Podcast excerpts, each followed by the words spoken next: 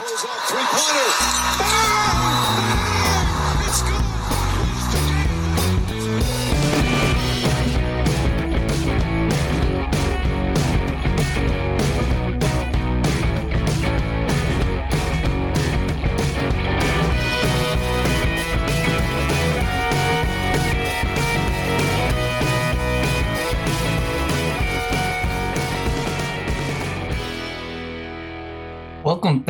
To the first Nothing But Net episode of the year 2024.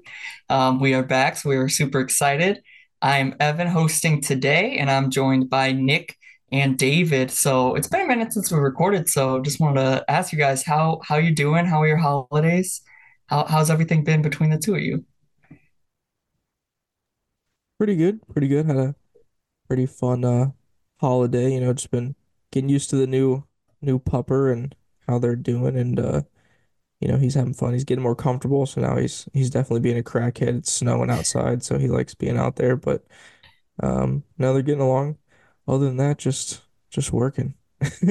Yeah, yeah. Yeah, Mine- mostly they've been working, but overall pretty good. So, Good. Same here. I got a new dog. Well, it's like three months. I've had him now, but like you said, Nick, he's getting used to things, so he's starting to get a little crazy now, which is always fun. Getting Um, comfortable. yeah, yeah. He's like, okay, now I know what I can do, how I can sneak behind your back. So, but he's cute, so we can't be too mad. But we'll hop right in here, um, and later on, um, we will uh, talk about some of the some of the stories in the past week in the NBA, and we'll do that kind of a little bit different today. We'll do it in a game of Does This Matter? So I'll share some of the biggest NBA news stories the past couple weeks, and I'll kind of just ask the guys, you know, does this matter in the long term, or does it not matter? And and hear their opinions on that. But first, we'll hop into our normal first quarter segment um, which we like to do, which is called Who's Hot and Who's Not. So each one of us three on the pod today will talk about one team and one player who has been hot recently or playing really well, or who has not and has been playing very poorly. Um, so, Nick, I'll start with you if you want to go with either your team or player, whichever you prefer, on who has been hot in your opinion recently. All right. Um maybe I misread it. I thought we had to have a team and a player, so I did both. You can go with Uh, both. Yeah, yeah. Okay. No, that's good. Um, but for my player, I had Kyrie Irving. Um, last four games, 38 points, six rebounds, um, almost basically seven assists, um, and two steals through those four games. I know they didn't win all four of those games, but I just think he's been really kind of been able to step up, and for me, like him basically averaging almost the most points over that four game time span. Um, and just an all around I don't know, it just kind of feels like he's getting into a groove there with the Mavs and maybe him and, you know, Luka start to gel a little bit more and then that looks like a little bit more of a dangerous team um, when it comes playoff time when you have two basically perennial scorers within the NBA um, and then two guys that when they're clicking they're able to get other people involved and if they can get each other involved that's going to be a fun fun team maybe they make a move at the trade deadline bring in maybe a big that can help them out um, in pick and roll situations, and then that becomes a fun team to watch. I mean, like a Pascal Siakam would be a, a fun addition for that team. Um, it would go really well with them making a playoff push, maybe even a uh, championship push with that kind of a team. So, and then uh, my team that I have for hot, just the Clippers. I think eight and two over the last ten. They're fourth in the West right now. Um, they started kind of rough, um, especially after the James Harden trade, but everybody seems to be fitting into their role. Everybody seems to be doing what they're supposed to be doing, and they're healthy right now. So I think that that helps. The conversation's never been, are they good enough players there? You know, I I'm never I'm I, I I've always said I think Paul George doesn't really show up in the playoffs. You can make the same comment for James Harden, and Russell Westbrook. You know, when the playoffs come, they're very inefficient players. Um, you know, Kawhi's been the only one that's been able to get it done on the big stage. But during the regular season, if they're all healthy, they're they're clicking. And I think, you know, if they can be consistent through the playoffs, this will be a dangerous team for anybody to have to play.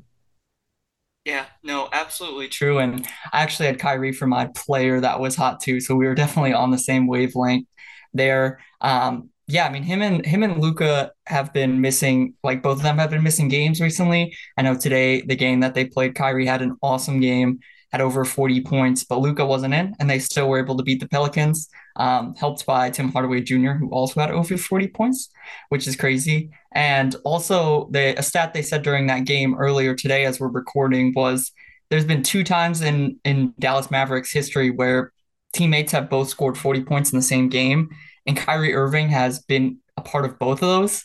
Um, one with Luka, one with Tim Hardaway Jr., and he's only been there about 50 games. So kind of crazy. Just that just shows kind of how how hot he can get, how well he can score the ball. Um, he's been shooting really well in the past seven games since he's been healthy. He's had 30.3 points per game, which is fifth in that span, which first in that same amount of time is Luka, his teammate. So if you have the first and the fifth top scorers in the league, that's a pretty good recipe for success. Um, also has been shooting 50% from the field and 49% from three, which is crazy. I mean, um, I know it's a short time frame, but 49% from three is, is absolutely crazy. So definitely agree on Kyrie being definitely hot recently. And I liked your pick with the Clippers too. Um, in one of our news stories later on, we'll we'll touch a little bit more on the Clippers. So um, we'll talk a little bit more on them later. But yeah, they've definitely started to gel, and they had a rough start, like you said, when they acquired James Harden. But um, now that they've kind of had some time to gel, I think Tyronn Lue, when they got James Harden, said, you know, after the don't really judge this till after the first 10 games. I'm going to experiment a little bit with rotations and figure things out. We know Russell Westbrook went to the bench. Um, and that seems to have really helped. And they've they've been playing very well so far at the fourth seed in the West, and they have been healthy. Um, I think Kawhi's only missed a few games this season, which is kind of crazy compared to his last couple seasons. Um, he's been talking about you know how how much he wants to play, how much he doesn't want to sit out games, which is awesome. Paul George has been relatively healthy for them as well, and so yeah, like you said, I think it really comes down to playoff time. One, if they're able to stay healthy, and then two, if they can get some consistent performance outside of Kawhi. But the way they're looking right now, um, they're looking like a strong contender in the West, I think. Uh, but hopping over to you, David, um, do you want to go ahead and share your your team and player for who you had that was hot? Yeah, for me, for the player, I've got the I've got Luka Doncic himself. Hey, here we go. now, he is right now top five in three of the offensive leaderboards hmm in points, assists, and uh, three point three pointers made. Just to name a few, I haven't been able to see the full complete list um, of stats. But for me, for the team, however, and I'm kind of surprised that they are up this high, I gotta say the Minnesota Tw Timberwolves. Um, they're right now sitting at 28 and 11, which is shocking because I, if I remember correctly, none of us had them in first place. I, I think that's correct. Yeah. So, gotta give credit where credit's due at this point in time in the season.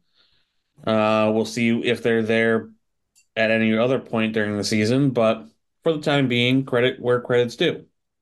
So, yeah, there you go.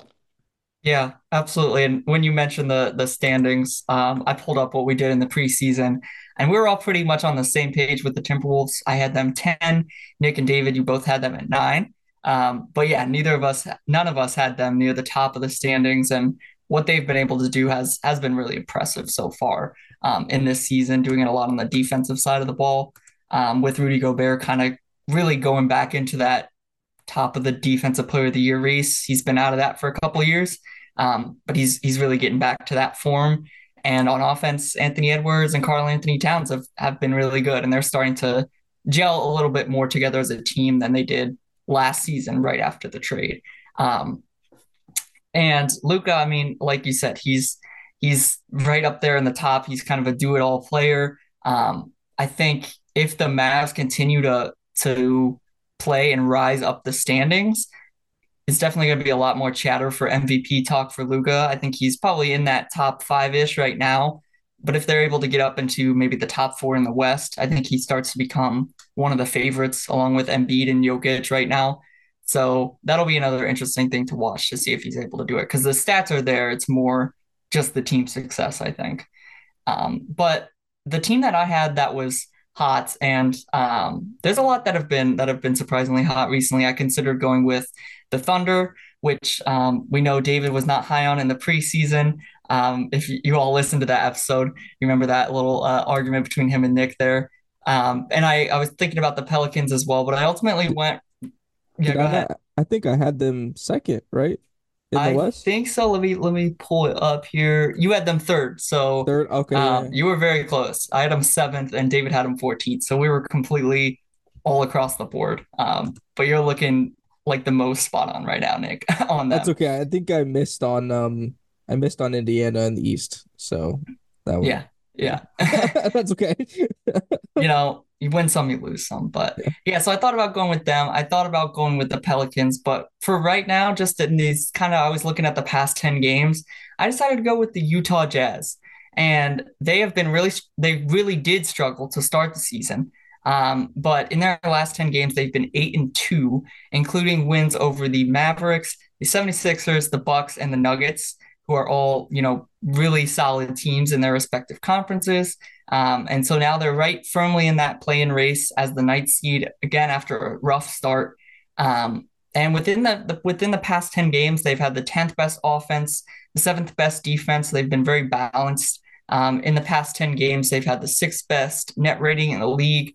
Um, and really offensively, we're seeing it done by Lauri Markkanen, of course, um, you know, the most improved player from last year. He's still continuing to be on a great run this season. And we've seen Collin Sexton, former Cav, step up a lot for them in terms of scoring, in terms of running their offense a little bit more this year, which I think a lot of us maybe expected him to play more of that role last year, but he's kind of again starting to gel with the team a little bit more this season. And then defensively, they've been really solid, led by their second year center, Walker Kessler. Um, and they've actually had Kris Dunn, who's really floated around the league a lot. He's a really strong defender, uh, but hasn't been able to stick around because he doesn't play much offense. But they've given him a good amount of responsibility on the Jazz team, and he's been he's been very he's been playing very well for them too. So I don't know how much this will last. I don't think you know. Not saying that the Jazz are going to be one of the top contenders in the Western Conference, but just for right now, I think they've been very hot, and I think it's it's surprised a lot of teams along the way. So um, I was very interested to see kind of their 10 game stretch and especially with some of those big wins against some some really strong contenders.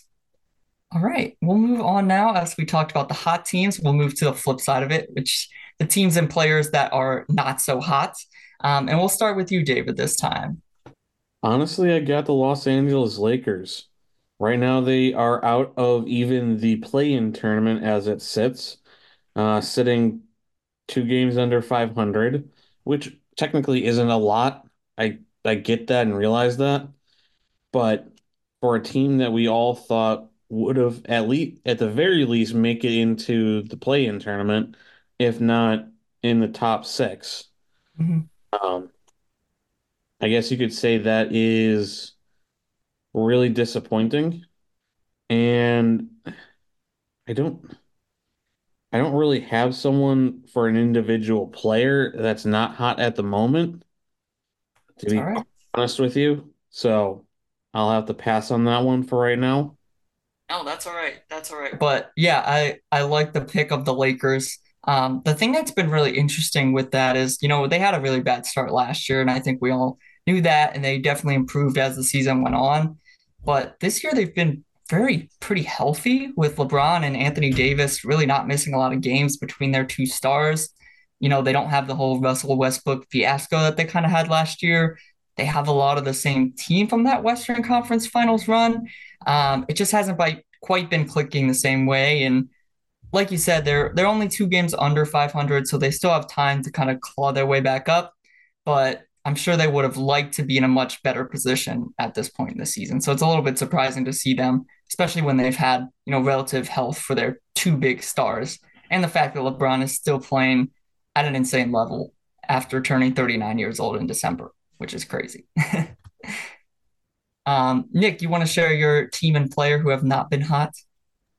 Yeah, I think I like the Lakers. I, I was thinking of going with them too, but um I don't know. I just feel like they haven't really been all that great for a good part of the season ever since the in-season tournament. So you kind of really look at them, you're like they've really been struggling for a long time. Um, so I don't know. I just like I was like, yes, of course. Like we look at them and they're like they're gonna have to make a move. I don't really know what they do because I mean, what the only difference on that team is they don't have what Dennis Schroeder and then they added a couple guys, so like couple role guys. So it's like I, that team's not really much different.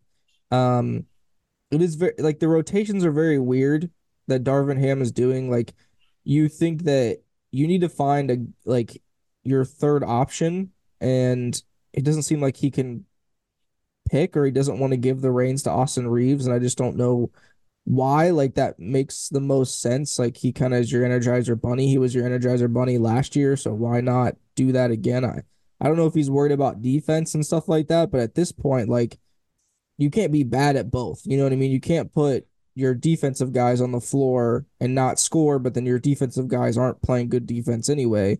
So you might as well just put all offense out there and be like, screw it, just go out there and outscore people. I mean, like you said, you know, Anthony Davis and LeBron are still playing like at a high level. They're healthy. You know, put all your guys that can score and go out there and score 140 points a night. I don't know. You know what I mean? It's a very goofy, weird thing.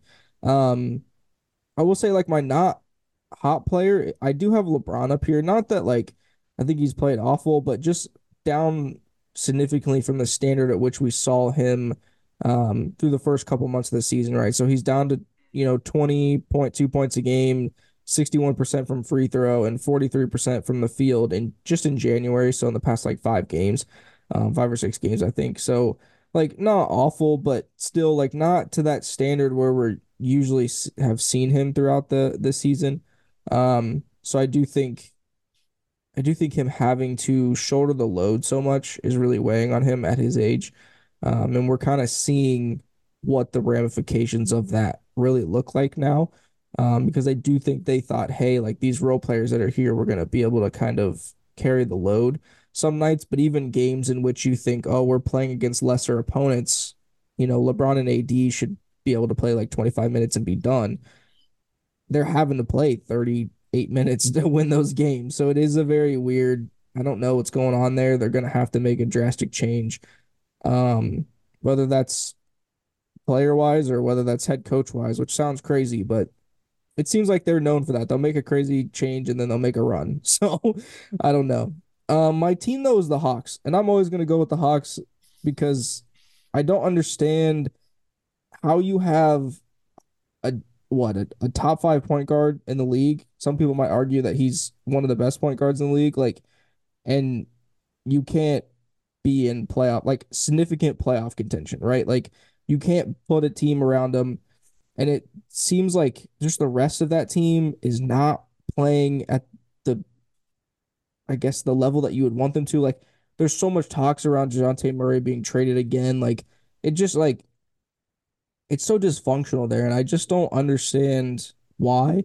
Um, you know, a lot of people go like, "Oh, I bet you they regret, you know, not keeping Luka, but it's not even a a Luka versus Trae thing. Trae's playing well. They just can't put the team around him to win. You know what I mean? Like he has his spurts, but for the most part, he's like I said, he's top point yeah. guard in the league. So I don't know. It's it's a, it's a very weird situation there. I think they need to figure it out quick because I don't think he's going to give him much more time. Like, not everybody is is Dame where they're going to be like, oh yeah, I'll give you you know ten years of my life where you not do anything for me, and then then I want out. You know what I mean? When it's pretty much too late. Um, so like I I just don't think most guys are going to do that. So he's going to end up being like, yo, I want to get up out of here. But yeah, it's just a weird thing. That team with Trae should be at least at least like seventh in the East, sixth or seventh in the East. Like that should be their their bottom. You know what I mean? Being 11th, being out of the plan right now, um, coming up on the trade deadline, like what can they what can they actually do to you know make it better? So I don't know. That's that's my team that I have for the not right now. Yeah, no, I think that's a great point. And I mean, a long for a long time, it was like the Hawks were right around 500 every year, just like since they made that Eastern Conference Finals run, and everyone's like, "Oh, this is the next best team." next couple years they were like 500 500 and now they're like dipping pretty significantly below that Um, you know, six and 23, seven games under 500 at this point, you know, in January. And like you said, I think it seems like a move needs to be made. I think the only not the only option, but I think the biggest option if they want to return is is going to be moving Dejounte Murray. I'm sure there would be some teams interested, but I think they'd probably have to it's it's weird because you'd think they'd want to pair him with a really good defensive player since Trae Young's not a good defensive player. But Dejounte Murray was supposed to be a really good defensive player when he came to Atlanta. He was a good defensive player in San Antonio, and then he just stopped. So that's that's strange. So it's like, what do you get to pair with Trae Young at this point? And yeah, it's it's it's interesting too because, like you said, it's like, you know, how long until Trae Young maybe wants out, or does the team just eventually want to try to move on and and you know get a fresh restart with because they paid Quin Snyder a lot as a head coach. You know, he is a good head coach. He had some really strong Utah Jazz teams, although they kind of disappointed in the playoffs. I don't know. It's it's really interesting to see where they go. And yeah, like you said, they really shouldn't be with their talent, especially having Trae Young. They really shouldn't be out of the play-in right now in January in the Eastern Conference. So they're yeah, they're kind of a bit rough and a little bit of a mess, and it'll be interesting to see where they go, or maybe they maybe they just start playing better, and then you know the the conversations change. But um, yeah, and I and I think with LeBron, you know, I think it's pretty much what you said. I think maybe some of the the fact that he's been carrying a load the whole season is starting to catch up with him. And I think he's also he's always been smart about you know conserving energy in the regular season you know, I think he ultimately does believe that this Lakers team is going to be in the playoffs and can make a good playoffs run. So he's not trying to, you know, burn himself out before the All Star break even happens. Um, you know, still playing really well for for what he is at at his in his age 39 season. You know, playing better than anyone else we've seen at that age, really so far. But yeah, not up to the standard of what he was doing even earlier in the season, like you said. So there's some good picks. I, I like those. Um, for me, and this again, kind of like my when I was looking at who was hot, I kind of focused on the last 10 games just to look at kind of a real specific time frame. And I went with the Orlando Magic because they were very they were very hot to start off the season.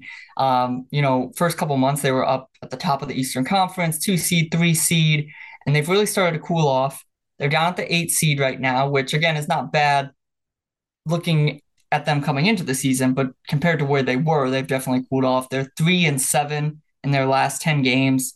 Um, before today, they had lost three in a row. They did actually beat the Knicks earlier today, so maybe starting to turn things around a little bit there. But it really, it's been their offense. that's just been really rough. And I think it's a lot because they've been missing Franz Wagner. He was really a, a good connecting piece for them.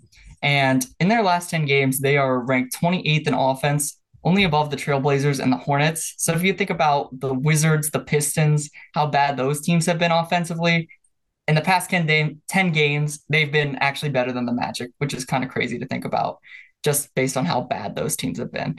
Um, their defense is still above average. They're at 10th in their last 10, but for a lot of the beginning of the season, they were the number two, even at some points the number one defense in the league. So just starting to slip a little bit, which I didn't, I don't think is you know unexpected, being that they're a young team. Um, I think as long as they can still make it into the play in, in tournament this year, I think it's still a successful season for them. But I think it's something we kind of see with some of these young teams that are surprising, maybe like the Jazz, even like the Cavs a couple years back, where they really jump out to a hot start and then kind of come back to reality a little bit. So that's kind of where where I'm at with the Magic. And in terms of a player that has not been hot recently, it's it's been Cam Thomas for me from the Brooklyn Nets. Um, he's the guy that is definitely kind of the definition of a up and down player. He can really be a microwave. He can really heat it up. Um, but right now he has definitely been cold. In his last 10 games, he's averaging 13.8 points per game, 1.8 rebounds per game, and 1.5 assists, which he is a guard. So that's very low. Um, but even looking at that those numbers, it gets a lot worse when you look at his actual shooting percentages. Um, in those last 10 games, he's been shooting 37.6 from the field and 26.5 from three. He had two back to back games uh, a few games ago where he shot 0 for 11 and then 0 for 7 back to back. So he's still shooting, getting the shots up. He's just not making them right now.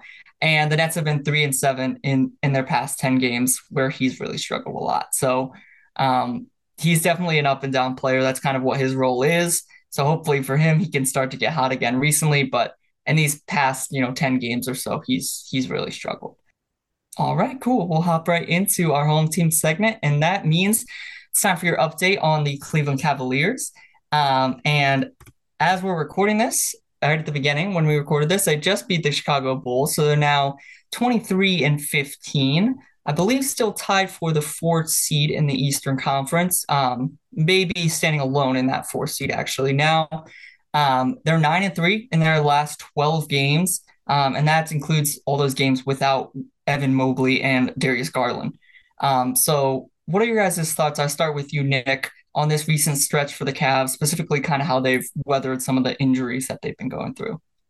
Yeah, I mean, I think this is a, a testament, you know I mean? I think not that necessarily this is like a, a super deep team, but I do think they have some decent role players. I I don't know, I, I I still think they need another like scoring option, like a primary scoring option. I think that that's really gonna help them down the stretch. Um, you know, this is a team that can play really solid defense, but you know, you get that injury bug going on and you know, once once you lose like Darius and then if you don't have um Donovan for a game, like you really lose that just that ability to really score. You don't really have, you know, other than maybe Caris LeVert, but he's very like hit or miss sometimes. Um, but other than that, you don't really have a, a really primary scorer. So like, um, you know, you look at look at guys like Strus, you know, Okoro, Niang, Wade, like these are all guys that are playing right around like 22, um, all the way up to 34 minutes for Strus. And none of them are averaging in the double digits except for Strus, but he's only averaging 13 points a game. You know what I mean? So when you talk about offense wise, offensive wise, they're they're not really contributing that much. Obviously, defensively, like you have Okoro, Niang, Wade, like they're helping you out on that end of the floor. Um, but I think you just need a third guy. Um, I think this this stretch here is just a testament to defense. Um, but when you get into the playoffs, yes, defense is important, but you also have to be able to put the ball in the net. And I think we've seen that um, in the postseason where teams really ramp it up and they figure out a way to beat your defense. Like I think we've been kind of figured out the past couple um, times we've hit the playoffs the past couple years, but we just haven't been able to match the scoring output. So I, I really do think as we come up but the trade deadline is we still got like a month for the trade deadline, I think. Yeah. Um, so I think as we come up on that, I think they really need to look at, you know, making a move. I'll I'll say it again. I think the Jazz's success hurts this, but I think you really need to look at bringing back Lauri. I think that would be a good option. Um, Mikal Bridges from Brooklyn would be a good option there on the wing. Um, and if not, then you I think you I've been watching a lot of Emoni Bates, like keeping track of him in the G League and stuff like that. And his ability to score is is ridiculous. And I know he's a rookie and I know that there's like trust issues maybe there with that, you know, all like is he gonna be good? Is he not? But I don't care if he can play defense at this point. Like you you could totally find him 30 minutes from those four guys that I just mentioned um, at least 25 minutes from those four guys, and you could put them out there and be like, just go score. That's all I need you to do. Just just put put the ball in the net, um, and see what that gives you. See if that gives you a third option. Um, because I just don't know if you can sit there and rely on Mobley to be a scorer. Um, when he's in when he's in the game, I just don't know if he's really going to be that scoring big that you thought he was going to be defensively amazing, right? He's going to get you rebounds. He's going to be amazing defensively, but he's going to be a guy that's going to get you like maybe 15, 16 points tonight. Like he's not going to be a, a 24, you know, 10 and 12 or whatever guy. Like that's just not how it's going to work, which is fine. Like that's still really good, high quality player. But you need you need another guy that can get you like 24 points a night. And I think they're relying a lot on Darius Garland, not Darius Garland, um, Donovan Mitchell and if Donovan Mitchell has a bad night or he's not there, that's going to hurt you, right? You're not you're not going to have that scoring output. So I do think they really need to look at bringing in a third scorer, but like I said, I'm not going to diminish what they've what they've been able to do. Like you said, what nine and three over the past twelve. You know, they're sitting at fourth in the East right now. I know there was a lot of questions at the beginning of the season. They kind of started slow, but they're picking it back up. And and the defense is gonna really is what's gonna put them in a position to be a higher seed during the season. But again, you're gonna have to have a little bit more offensive output to compete with those teams in the playoffs because everybody's going to be playing at their best and they're going to be trying to figure out how to exploit your defense. And they're going to get there and you're going to have to be able to keep up offensively. So you have to find somebody who could do that.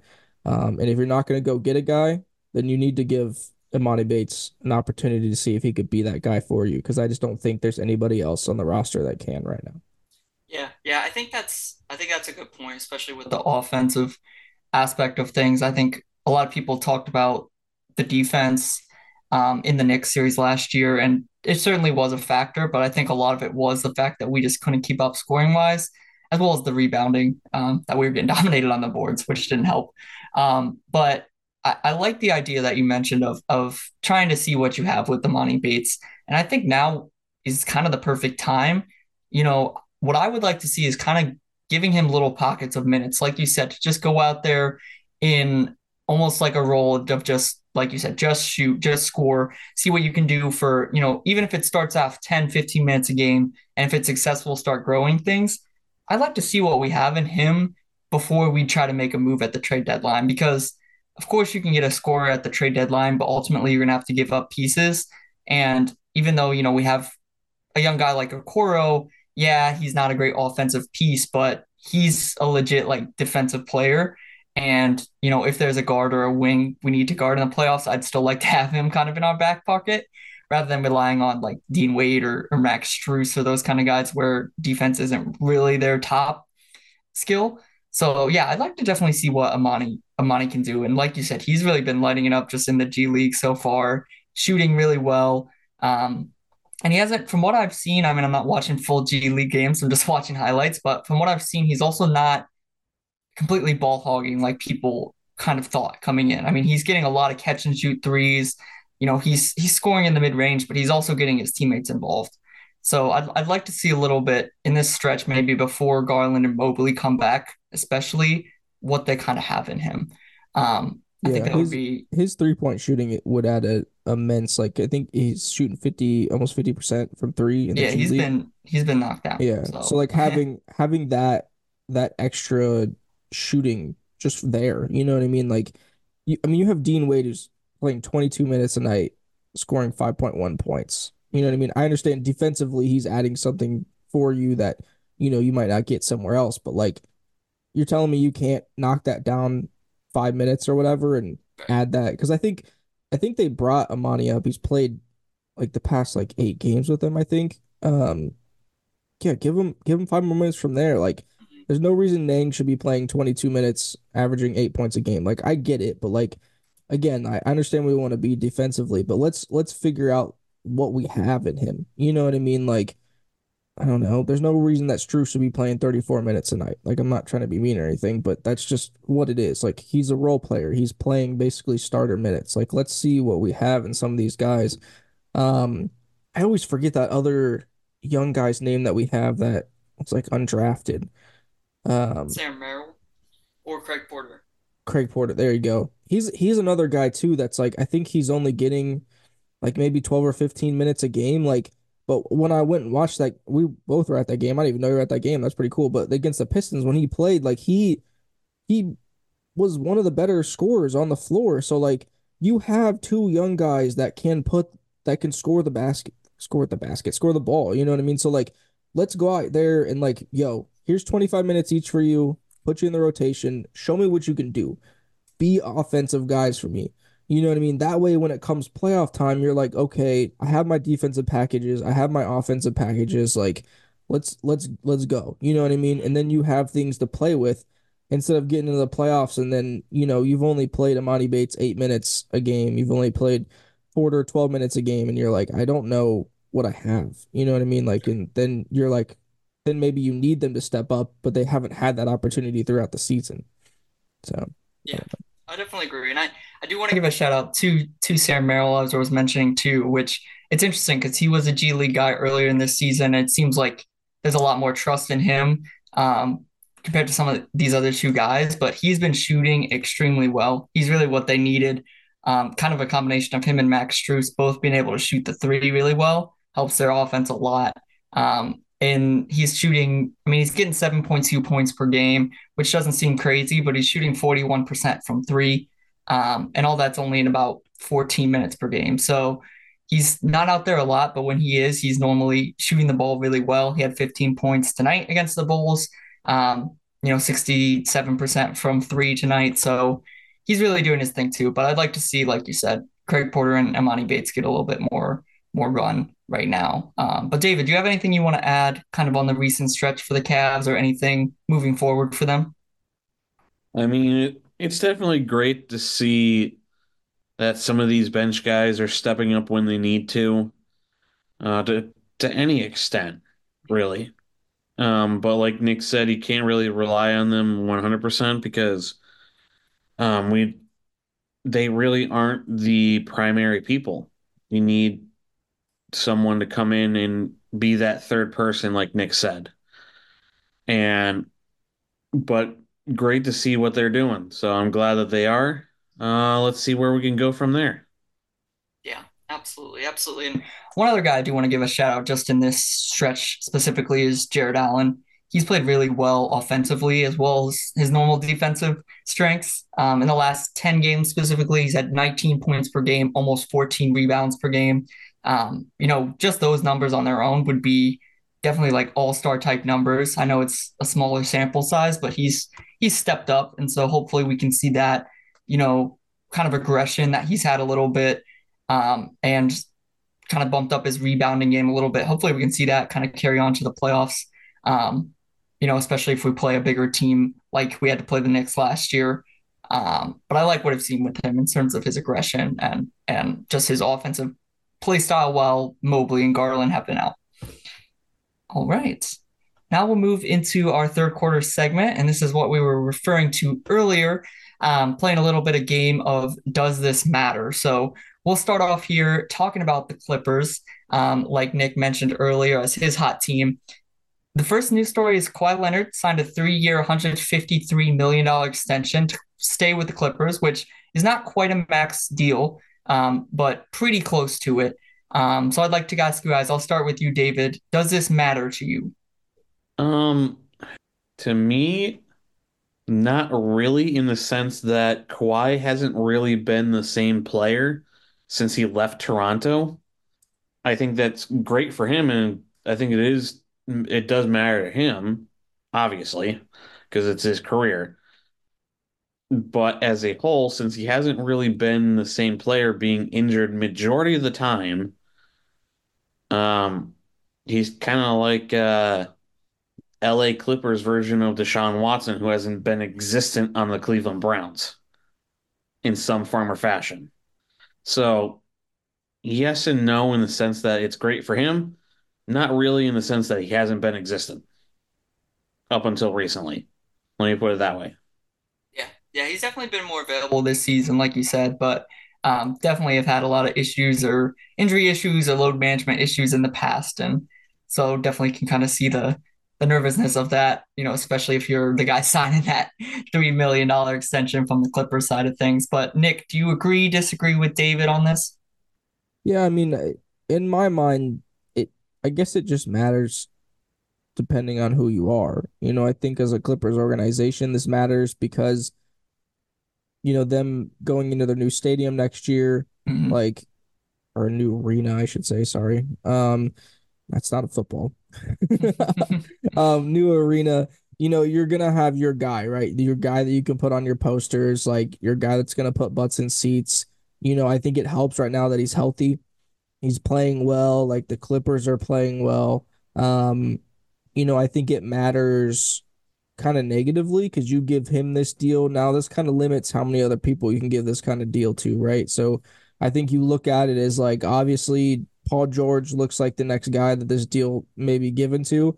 And then you got to look at guys like Westbrook and Harden. And, you know, is Harden going to kind of take a Westbrook kind of deal where he takes less money to stay with that team? Is that a thing that he wants to do? Um, so is this a team that they could keep together? I I don't know. Um, with the new salary cap rules and stuff like that. But I mean, it also kind of doesn't matter because what else were they gonna do? You know, like they weren't gonna go into their new arena with a garbage team. That's just not how it was gonna work. Um, you know, they they have to be able to be successful. I think they'd love to win a championship this year, but I think even more so they want to be competitive next year and maybe even have an opportunity to win a championship next year. Have meaningful playoff games in that new arena would be good. And with Kawhi, that gives you that opportunity, even if Paul George and Harden and Westbrook aren't there. You know what I mean? You can hopefully build a team around him that that will be of consequence. So yeah, yes and no. And yeah, of course they had to do this. I mean, you weren't gonna go get anybody else that's that probably could play at a higher level at this point. I mean, Yeah. Yeah, I think I, I definitely agree with you um in terms of some of the reasons behind it. Like you said, they're moving into that new arena, which is going to be called the Intuit Dome, so it does definitely sound like a football stadium. Um, but they're going to be moving in that. They kind of got to have Kawhi to sell season tickets. They actually literally put season tickets on sale like right after they announced the extension. So I think that was a little bit planned in some ways like you said, I don't think they're going to have their, I don't think they would have wanted to go in and have posters of, you know, Bones Hyland and, and Zubac um, as their main guys to sell the new stadium. So I think that was a big piece of it. But also, like you said, they are really starting to find their groove right now. It took a little bit for them to do so after getting James Harden, but I think they're looking at it and they're like, you know, Kawhi's probably going to play a little better in the playoffs, play a little more, play with a little bit of more aggression if he knows he's got a big you know, pay, paycheck coming soon and he has a little bit of security. So I think that was also kind of a piece of it. And, you know, seeing what they can do to get him locked up so he's focused when the playoffs do come around. Because, I mean, like we talked about, some of the other guys have some playoff issues. He is, when he is healthy, he has still been automatic in the playoffs. I mean, even last year before he got hurt, he was pretty much dueling the the Phoenix Suns by himself.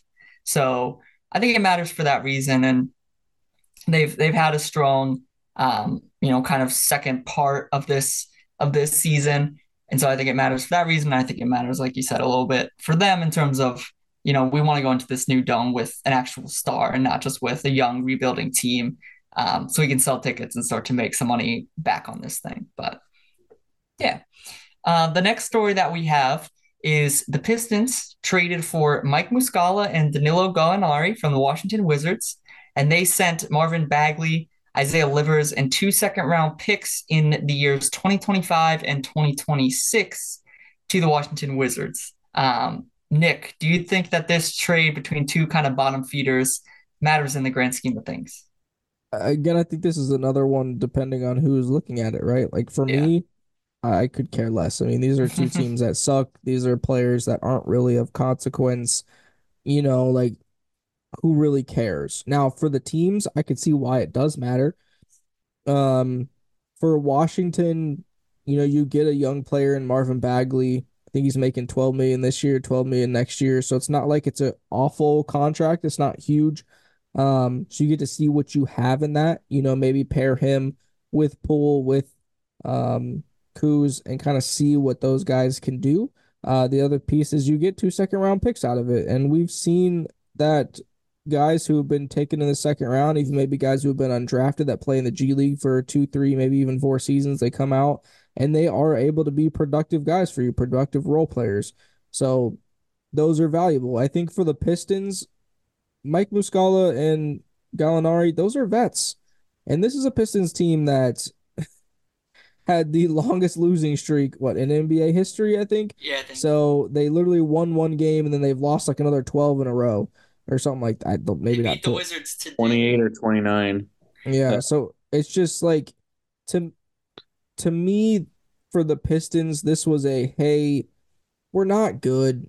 You know, we're still looking towards the future. Bagley's not our future. Like, let's get his numbers off the books. But at the same time, you know, if they do keep Muscala and Gallinari, I think those are good like vets in the locker room. Um, that can help not necessarily develop those guys game wise, but develop those guys, you know, mental toughness, mental fortitude, like the ability for them to keep pushing and growing and wanting to get better, even though everything kind of feels lost at this point. Um, I really think that that's those guys' roles. Like that's just where this team is at right now. Now, there's probably a good chance if they haven't already been cut, you know what I mean, or moved on from. Like that kind of seems like what normally happens. But again, I if if I were the Pistons, I would use them in that ability that that role as like a veteran presence. Um, so I do think it matters to them. So th- this was just a trade that financially made sense for both sides. Um, and then hopefully culture wise, this matters for the Pistons because I do think they're in a dangerous position right now where you have a guy in like Cade Cunningham who is like doing everything he can for them to win games. Like even watching them play against the Cavs and we did, like he really wanted to win that game. And you're gonna find a guy that's gonna become dejected really fast. Like he's gonna be like, yo, this team is hot garbage. And he's gonna just stop. You know what I mean? At, at some point you can't you can't take the shit anymore. You know what I mean? You got you give up. So I think that hopefully maybe this veteran presence they can go in there and be like, hey, listen, listen, young fellow, this is this is gonna get better. You're gonna be all right. Um, better days will be ahead. You know, you're you're gonna be an all star one day. You're gonna be a, a league leader. Just just keep pushing, keep keep, keep getting better, and the, the team around you will get better over time. I like the I like the uh, pump up speech that we got there going from you, Nick. But David, do you agree, disagree with what Nick was saying on this trade? Yeah, pretty much for the entire thing. Because to Washington, they get two players that should be really good player or not really good, should be decent players, and you could develop them into really good players. At the very worst, you could get two second round picks, people that you can actually develop in to who could be really good players. I don't know about Nikola Jokic level, but still, you could get decent players. And for the Pistons, I think that they finally got some veteran pre presence that they needed. So, in the grand scheme of things, not really.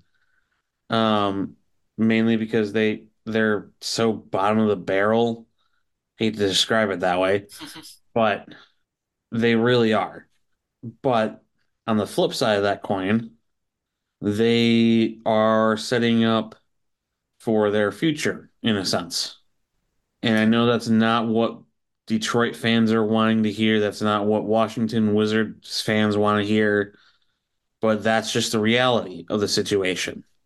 Yeah. So, Yeah, I, I pretty much agree with you guys. Like, it doesn't, in the grand scheme of the NBA, in the grand scheme of the standings, doesn't really mean anything. But for the specific teams, get a little bit. I think one thing for the Pistons that this also helps along with getting veterans is getting a little bit of three point shooting, which they really need on their team, specifically from Gallinari. Pretty good three point shooter. Um, can kind of stretch the floor along with Cade Cunningham, so everyone doesn't just collapse on him, although he's injured at the moment. Um, but the rest of their guys can't can't shoot threes either. So this will help them. And you know, like you alluded to, David, they got two second round picks. Nikola Jokic was a second round pick, so I guess you never know what you might get for the Wizards. So um, I don't know how much Bagley will be a factor or Livers will be a factor for them, but they do get the two second round picks, which I think is nice and could you can always take a swing on those kind of things. So moving on to our next news story. Um, I think this one came out today or yesterday. It's that Dwyane Wade is going to receive a statue outside the Heat Arena, which Pat Riley says will be at least eight feet tall. Um, David, does this one matter to you about Dwyane Wade getting a statue or the size of his statue? well, yeah, because you have to think about it for a second. Dwyane Wade was probably the greatest player in modern Miami Heat history. This guy mattered more than anything in the world. Didn't matter what era it was through, whether it was his time with Shaquille O'Neal, didn't matter if it was during the time with Chris Bosh, LeBron James. Even at the end of the his career when he got traded or did he get traded to Cleveland? Mm-hmm. Point is he went to Cleveland. And when he came back, he got the probably the largest standing ovation in history. So for basketball as a whole, you got a guy who is a first ballot Hall of Famer if he isn't already. And so that's what he is to the NBA. And you're honoring him in the city where he mattered the most. Yeah. Nick, agree, disagree? Agree. Also, just the the sadness of of Dwyane Wade on the on the Cavs, freaking David bringing back awful memories of of LeBron, Wade, and um They're gross. yeah, Isaiah, Derrick Derrick Rose all on the same team together.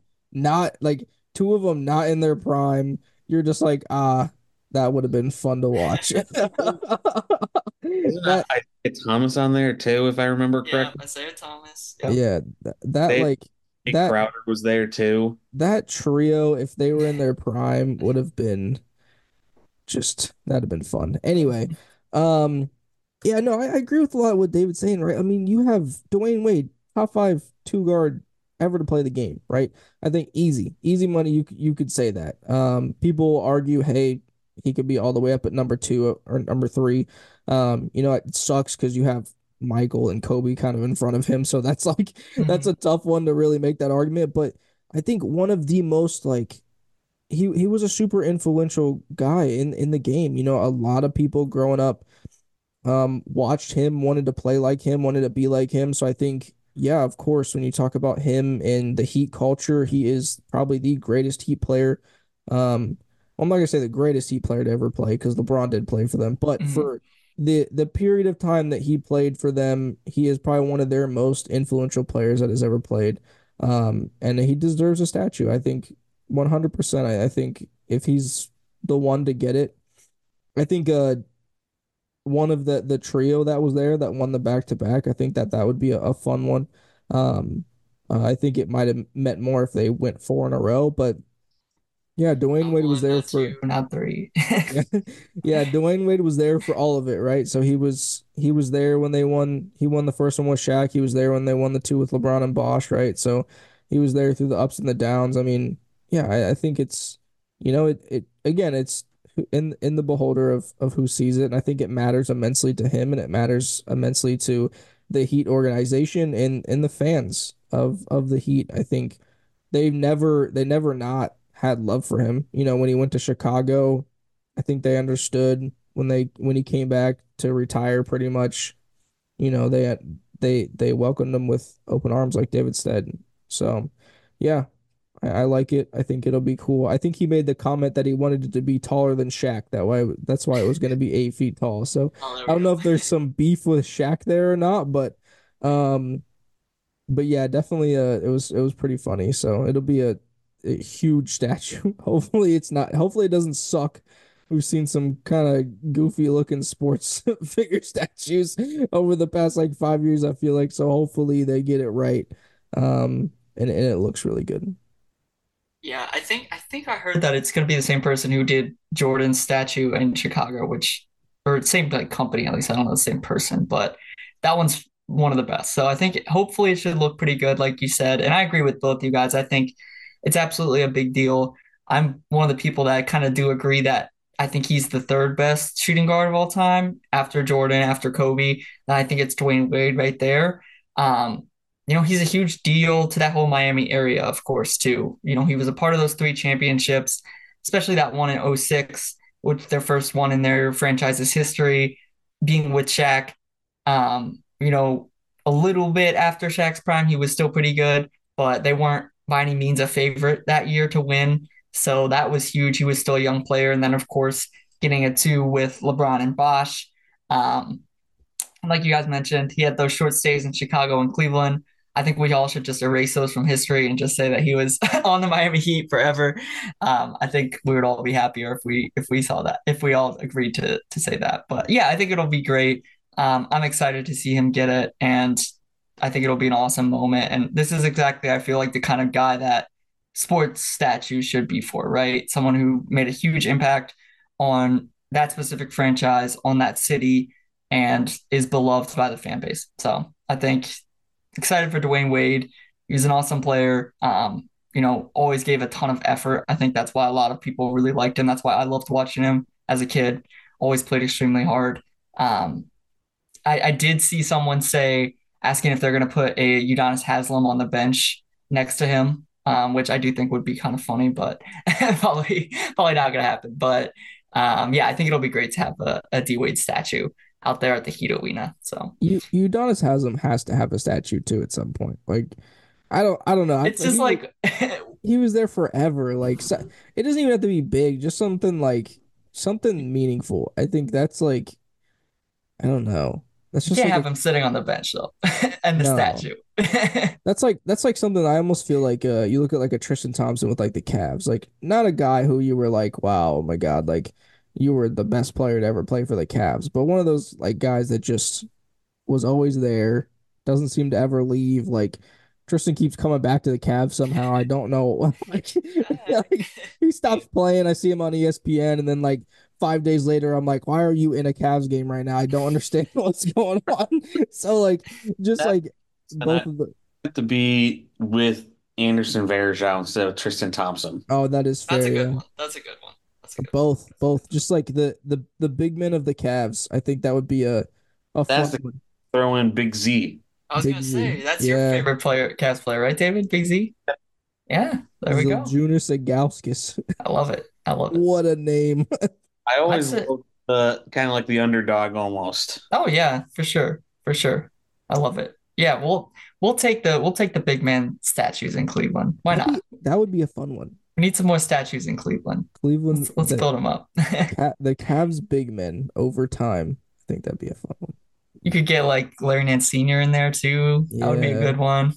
Yeah, yeah, could yeah, And uh Jose um Jose Ramirez knocking out Tim Anderson on the face.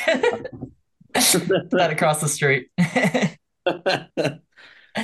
No, no, that's good. And I think like talking kind of that we went into the Cavs. I'm sure we'll get a LeBron a LeBron statue in Cleveland someday, which I think will be cool to see.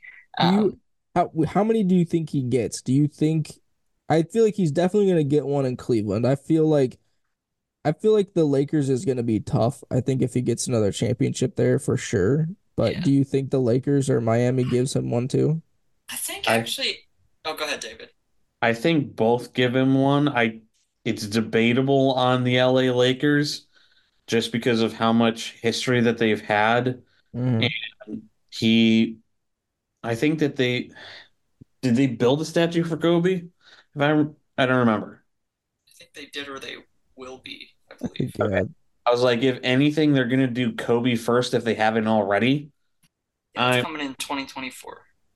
Okay. So but if to if he if he wins them another championship, I think they have to. I mean, like he's almost spent what he's like in his seventh season there now, six or seven Yeah. season. So like, I mean, you're Yeah. talking about he's almost spent left. as much time there as he did with the Cavs. You know what I mean? Like Right. three more seasons there, and it's pretty much because what with the Cavs, he was 11 seasons with with the Cavs, I think total. Yeah, I think 10 or 11. Yeah. Yeah, Yeah. so I mean, you know, three or four more seasons with the Lakers, which that sounds like a lot, but this guy's still averaging 25 points a night. So I mean, like who knows how many more years he can go and do this, but I don't know. Yeah, I think I think if he's able to get them another ring, I think I think you definitely have to build him one there and Miami's the only one where I could see where they don't because he was only there for four years. You know, I know that he won two championships there, but you're only there for four years, kind of like a, I don't know. I, I could see them not doing it, but Yeah, I could see. I think for the Lakers, like you said, if he wins another championship, I think definitely. I could also see them, if not, also for the fact that he'll be, you know, the all-time leading scorer. And, you know, Lakers, I think, feel like, you know, they had Kareem, and I feel like they kind of really like the history of their their players and the fact that he did it, you know, in a Lakers jersey. So it could be something specifically like him hitting that shot or something like that. Um, I could definitely see the Lakers doing that. And the Heat, I think it would almost have to be like a, a big three statue or like yeah, like I don't know that they I don't think they do one just for LeBron and not one for like Chris Bosh because even Yeah. Chris Bosh was there for longer at that point, you know. yeah. So I mean, I don't he, know, he's he's but- gonna have a bunch of jerseys retired. I mean, Yeah, have, I think he'll have get- two with the Lakers. Like he's gonna have the one with the Cavs and the number six with the Heat. So like, yeah, I mean, I at some point that's that's got to be good enough. Like the the statues for me, like definitely with the Cavs, he's gonna have to have one with them. Yeah. But I mean, if he doesn't get one with the Lakers or the Heat, like Dwyane Wade's the one that should get the one with the Heat. You know what I mean? You look at the Lakers, for that's sure. that's Kobe. You know what I mean? Like that's that makes sense. Now, like like I said, if LeBron's able to win him another chip and maybe he plays 10 total years there, then yeah, I think I think you give him one. All right, moving on to our next story. We had a couple more here. So, um, just want to hear you guys' thoughts on this one because it was such an anticipated matchup and it didn't really live up to the hype. Um, being that a few days ago, back on January 11th, the Bucks beat the Celtics 135 to 102. Um, they led 75 to 38 at halftime, and the Bucks or the Celtics starters did not play in the second half at all. Um, you know, uh, Joe Mazzulla just simply went with the bench for the rest of the game. So I wanted to ask you guys' opinion on if you think this matters, kind of in terms of maybe the hierarchy of the Eastern Conference or how these teams feel. Um, I'll start with you on this one, Nick. I don't I don't know if this one matters. I mean, sometimes in the regular season you see these like games and you're like, oh, you know what I mean? Like, Yeah. oh God. Um, I do think that everybody's entitled to a bad game, right? The Celtics have been really consistent throughout the season. Um, I think consistently one of the best teams in the league, but I think that they just got caught. And this Bucks team offensively, when they're 100%, they're 100%. Like, I mean, you have you have Dame who could go get you 60 points, easy money. Doesn't even have to think about it. Um, and you have Giannis who just physically beats you down. You know, I think there is really nobody in the league that can stop that other than maybe like a Joel Embiid, maybe Anthony Davis, you know what I mean? Maybe Jokic. Like those are guys that you look at and you're like, okay, like I could see you maybe potentially putting a stop to that. You know what I mean? So I don't know. I mean, that's that that's a tough thing for them. Like Porzingis is a good player, but you're not stopping Giannis running full speed at you. I'm sorry. So I think that that that hurts them in that situation. But you know, I think it's definitely something to be worried about if you're the Celtics. Like, hey, like why did this happen? How do we prevent it from happening again? But I don't think in the grand scheme of things, grand scheme of things, sorry, it really matters. I completely agree. I think in the grand scheme of things, this doesn't really matter because if this was like a second half game and we're almost to the end of the season, then yeah, this, then yes, this 100% matters. But we're what, not even halfway through the season yet? And on top of that, every single team is allowed one utterly crappy game. It's bound to happen. Even to the best of teams, you're gonna have one game where one team absolutely knocks you out of the stadium. So at the end of the day, unless it's like a matter of playoffs, it doesn't really matter. Yeah, Yeah, good. it hurts the ego. Don't get me wrong. It'll hurt their egos, but they still have a lot of time to recover. Yeah, absolutely, absolutely. And I think this is another one that's like, you know, it's kind of in the eye of who you're looking at. I think for the Bucks, I think this game does matter quite a bit because they were struggling a lot before this game. Um, a lot of people saw the the press conference where Giannis was calling out everybody, kind of went on a rant, was like everyone needs to be everyone needs to play better. And the big line from that was like the equipment manager, he has to wash our clothes better.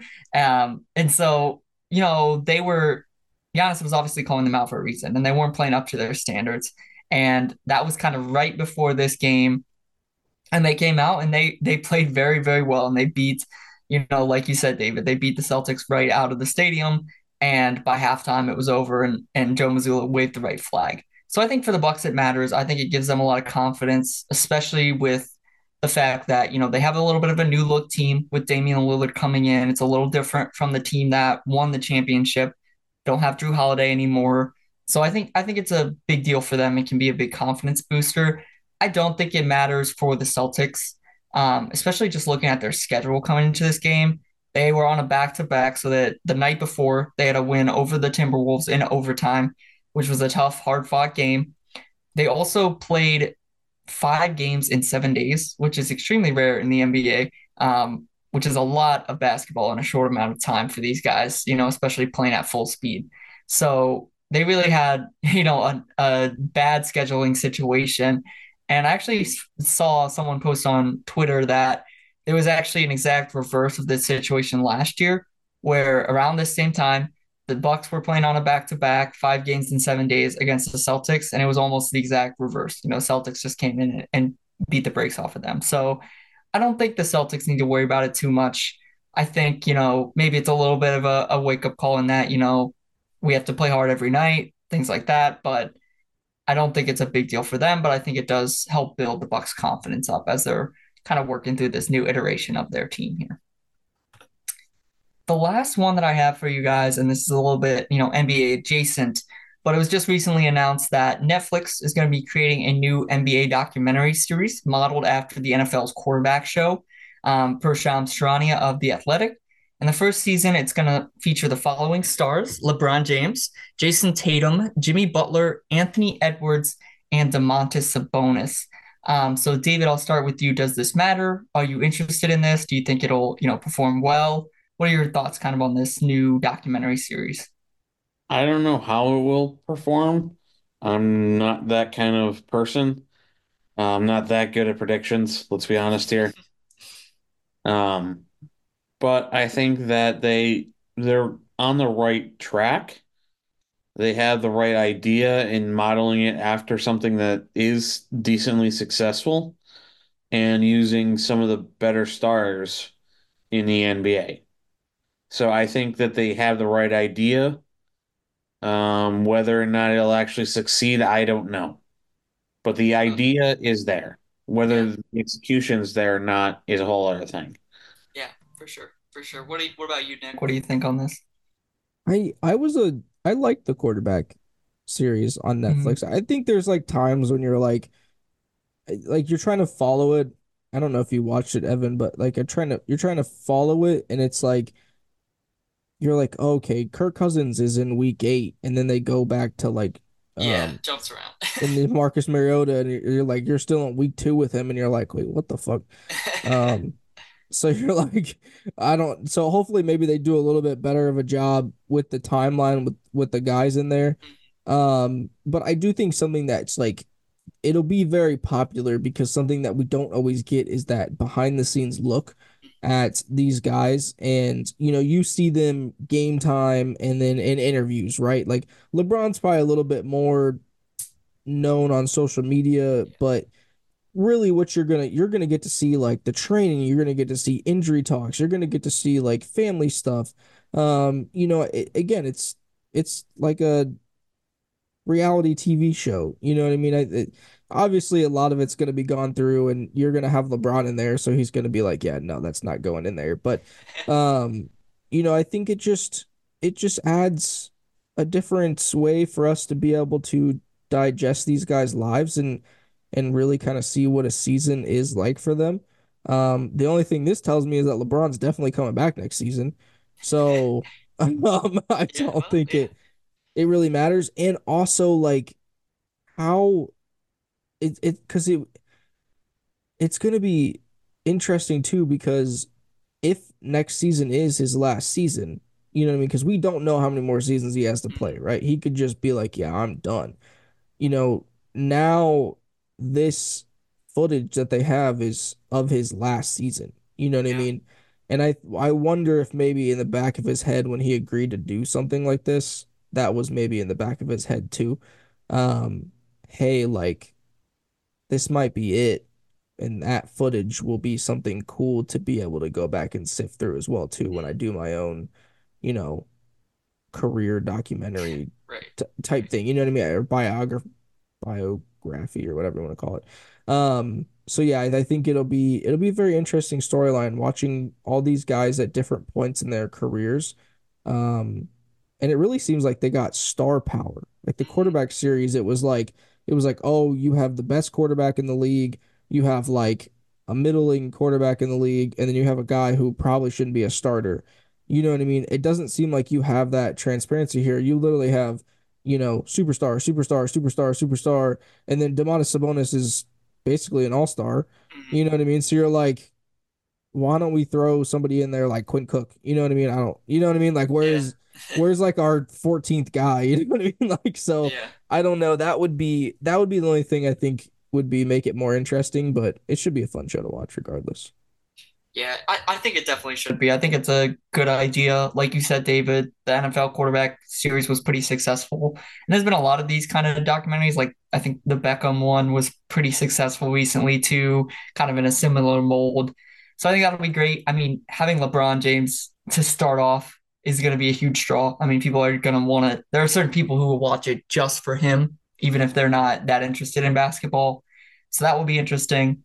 And you know, I like what you said, Nick, about having kind of the star power, but also I think it's interesting the different personalities that they got. You know, we know kind of LeBron's a big personality. Like you said, we see a little bit more of him on social media, and he has, you know, his own, you know, production network and those kind of things with the shop and everything like that. Um, but from what I can kind of see, Jayson Tatum's a little bit quieter, not, you know, not as much on the court, but off the court, a little bit of a quieter guy in terms of star where then you have Jimmy Butler and Anthony Edwards, who are huge personalities, you know, off the court. They're they're really funny guys in media, so it's gonna be interesting. And then you have Sabonis, who you know is not the biggest star out of the group, but he has an interesting story where you know his dad played in the NBA, but was also kind of uh, after so Sabonis was born in Portland and then moved to play professionally in Spain as a teenager. So that's kind of an interesting story. I'll I'll wonder how much we'll get of his backstory, but also he's another guy that's quieter, doesn't talk to a lot of media.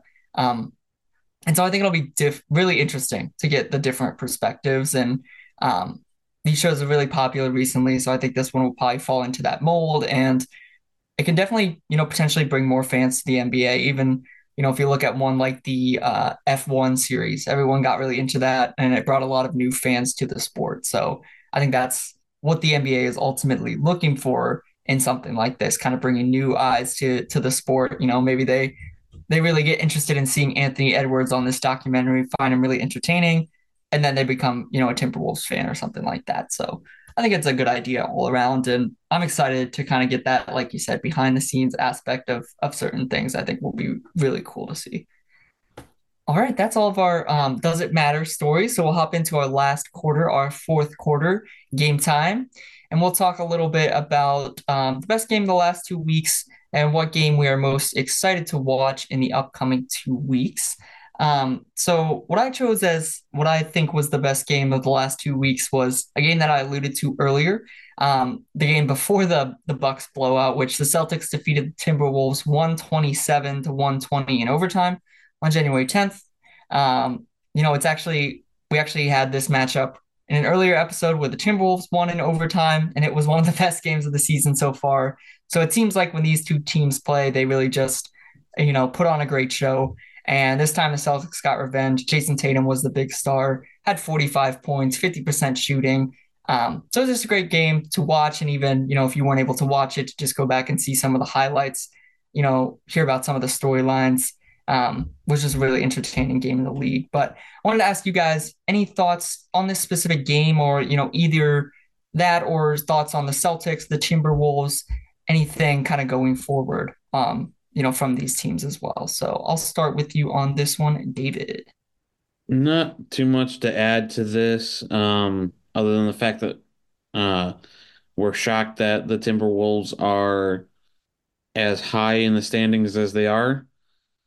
Um, but definitely was more of an interesting game than the um, blowout game that we were talking about. So there is that. Um, but yeah, Cool. great for both, for both Yeah. say. Yeah, definitely a good game for both teams, and um, good for them both to kind of get that exposure, of, you know, being in that good overtime game. Nick, anything you want to add again on the teams or you know the game specifically um, on this one? I mean, hey, anytime you get a, a fun overtime game, I think that uh that probably makes it the game of the week. You know what I mean? I think that's sure. that's uh especially these two teams. I mean, this is a listen, Anthony Edwards is I think ahead of schedule where we thought he might have Mhm. been. Like I think we all thought this would be a this could be a possibility of of the way that he's playing this year. Um, but I think we had them lower. We just didn't think that he would take that jump this year, and he did. Um, the other thing is KAT's really taken on that second, you know, fiddle role Mhm. really well. And I think that that's understated. Like, this is a guy for a lot of years in Minnesota. They were like, hey, you're the dude, get it done. And he's a really good player, but he's just not a number one. And now they have a number one, and he's really thriving in that number two role. And you have a Rudy Gobert, like you said, who can really just focus on defense. So you have a big three there that knows their roles, knows their places, and they're going out there and they're playing really good basketball. And you have a Celtics team that's just kind of of a cheat code a little bit, where you have, you know, probably the best, I would say, if it's not the best, it's maybe top five, right? Jayson Tatum, Jaylen Brown, like they're at least top five duo in the league at this point. Like I know we have Dame and Giannis and LeBron and AD and Jokic and Murray. Um, you know what I mean? But I, I think that you could say they're at least top five in the league and and that shows. And then you have probably the best supporting cast I think that that any team has at this point. Um, starting with, you know, the unicorn who's been playing really well the the past couple years. I think that has something where, you know, he's been able to stay healthy, he's been able to be consistent, and I think that's something that we just didn't really get to see from him uh, for for a long period of time, and I'm excited about that. So yeah, this is these are two teams that we might see them play each other in the finals a couple times before these guys retire, and um I think it'll be fun. I think we'll have games like this more and more every single year. If they made up in the playoffs, we'll have them like that too. So Yeah, times. for sure. And um, definitely agree with your thoughts on the Timberwolves. Kind of shared a little bit about that, but definitely liked your shout out of KAT molding well into his role as a second star because I think again, it took him some time, you know, after the Gobert trade and after kind of Edwards really overtook him as the number one option. It took this team some time, but they're really starting to gel. And I love what you said about the Celtics being a cheat code. To me, they've looked like the best team in the in the league so far this season, just in general. They have the third best offense, fourth best defense, overall number one uh, net rating. Um, and the only thing, you know, in these past couple years in the playoffs, they've had some inconsistencies. That's been their big, you know, that's why they struggled. That's why they weren't able to over come over the hump against the Warriors a couple years ago. You know, it's why they weren't able to get past the Heat this year. They've just had some inconsistencies. But if they stay consistent this year, and like you said, they have the role players. You know, they have Porzingis, they have Horford who can still shoot really well. They have Derrick White, who's a great defensive player. Jrue Holiday, who's a great defensive player. Even their guys off the bench have been good, like Hauser and, and Pritchard, and those guys um, have stepped up. So I think they have one of the best starting fives, if not the best starting five in the league, and their role players have been stepping up. And so I think this could be the year where we could see them kind of raising that Larry O'Brien trophy in June. It's just whether they can avoid kind of the silly mistakes that they that have kind of overcame them in the past few years. But looking ahead a little bit, um, looking ahead to the next coming two weeks and kind of the most exciting game coming up. Um, I picked for this one in a few weeks Nuggets versus Sixers on Saturday, the 27th, 5:30 p.m. on ABC in prime time. Um, these two teams actually play tomorrow as we're recording this, but the Sixers will be on a back-to-back. Um, while this game on the 27th, no teams on a back-to-back. It's prime time. It's on ABC. Um, you know, I think it'll just be a better contest just for the fact that, you know, both teams will have rest. Both teams will be excited. It's going to be, of course, Jokic versus Embiid, battle of the last two MVPs. A lot of people's top two MVP candidates right now. Um, and both teams are playing great. I mean, they're both the three seed right now in the East and West, respectively. And so, you know, it's possible that we get this as a potential, you know, uh, finals preview matchup coming up here. Um, and I think, you know, there's I don't want to say there's specifically beef between Embiid and Jokic, but there's definitely that underlying like they want to go out and have a good game against the other guy for for at least the MVP voting narrative type of things. So, um, Nick, anything you want to add about this Nuggets Sixers game coming up uh, in a little bit here? Yeah, I mean, of course you have. I it is really funny. I I was talking to somebody about just what the state of the NBA is now, and I feel like we had a run of like maybe 10 years where big men were just kind of disrespected a little bit. Um, and it's just because they weren't able to fit the mold. You know, we went into this very much like kind of run and gun, fast paced offense, um, high level shooting, um, and high level defensive play, right? And and it really kind of hurt guys like you see guys you saw guys like Boogie Cousins and Andre Drummond who like early 2000s they'd be making the most money out of everybody but you know you get to those like 2010s and you're like well you can't do any of that stuff. Sorry you're not you're not the guy. Like you know what I mean? That's tough.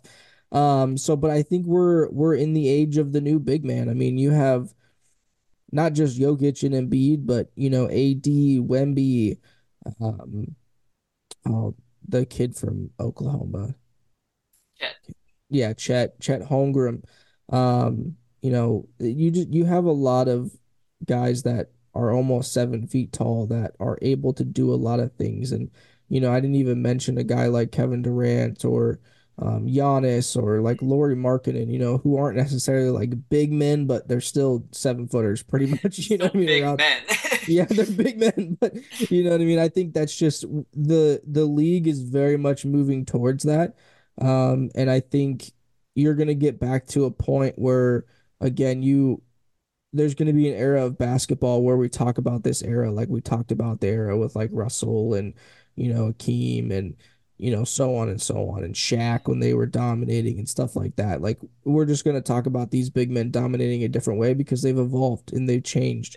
Um, and you've seen other countries really be able to develop their big men in a way that um, translates to this game very well. like very, very, very well. And like you said, this is going to be two two heavy hitters. And these are two guys who want to be better than the other person. They want to be the best big men in the league and it should be fun. So I didn't know if we were if we were talking if we were supposed to pick our game that we were looking at or not. if you have one. Um, I think like another another fun one might be uh this Saturday. I was looking at uh Thunder Timberwolves. Um, I was looking at that know- one too. Yeah, like obviously these two are top of the West. I think anytime they're gonna play, it should hopefully be a heavyweight battle. Um, and I just I just thought that'd be a fun game. You know, two young teams. The Thunder just have so much talent on that team. Um, and once that all develops, and they still have like 17 first round, is it 17 first round picks, 15 first round picks, something like that? quite a few, yeah. Yeah, it's just a ridiculous amount. You're like, I, it, it feels like me in 2K. That's why Dom doesn't like to play 2K with me anymore. Um, because I get all the picks and then have all the guys too, and I'm just like, oh, I'll just keep replacing them, whatever. Um, but yeah, that should be a fun game. That was just one I was looking at, but No, that's a good one too. It's some of the like star matchups. You know, you got Shai versus Anthony Edwards. You got Chet versus Rudy Gobert. Got Carly Karl Anthony Towns in there as well. You know, Jalen Williams. So that'll definitely be good. And like you said, top two teams in the West. So bound to it's bound to be exciting. Um, David, have any thoughts on either of those two games or you know another game you're excited for? I'm looking, you guys pretty much summed it up. I'm looking at tomorrow's game between Sacramento and Phoenix. Two of the better teams in the West. So let's see how it plays out. Yeah, no, that's a good one because especially Phoenix is starting to get healthy now. They're getting their big three going. You know, they had a little bit of a slow start due to their injuries, but they're starting to get their guys moving. And Sacramento, you know, had a really kind of Cinderella story last year and are still playing very strong this season and, and still continuing to kind of grow as a as a team. So um, yeah, that'll be exciting. And again, kind of the, the star power there, the big three of the Suns. Got De'Aaron Fox, who's really becoming a star now for the Kings. And you got uh Domantas Sabonis, future future star of the Netflix series. So it should be it should be good. It should be fun. Um, but that's everything we have for this week's episode. Um, for anyone who tuned in, we'd love to hear you know about your thoughts on some of our stories that we shared. If they if some of those things matter to you or not or you know any of your thoughts maybe on potentially some games you're excited for the next few weeks you can share those in the comments on social media um, but other than that this was another episode of nothing but net presented by deep dive sports and we will see you all next time Thank you for listening to another Deep Dive Sports show. Make sure to follow deep.dive.sports on Facebook, Instagram, and Twitter. And you can listen to all of our shows wherever you get your podcasts. And don't forget to follow our YouTube channel for more amazing content. Lastly, make sure you leave us a comment. We love hearing what you have to say. And as always, Until next time, Deep Dive Sports listeners.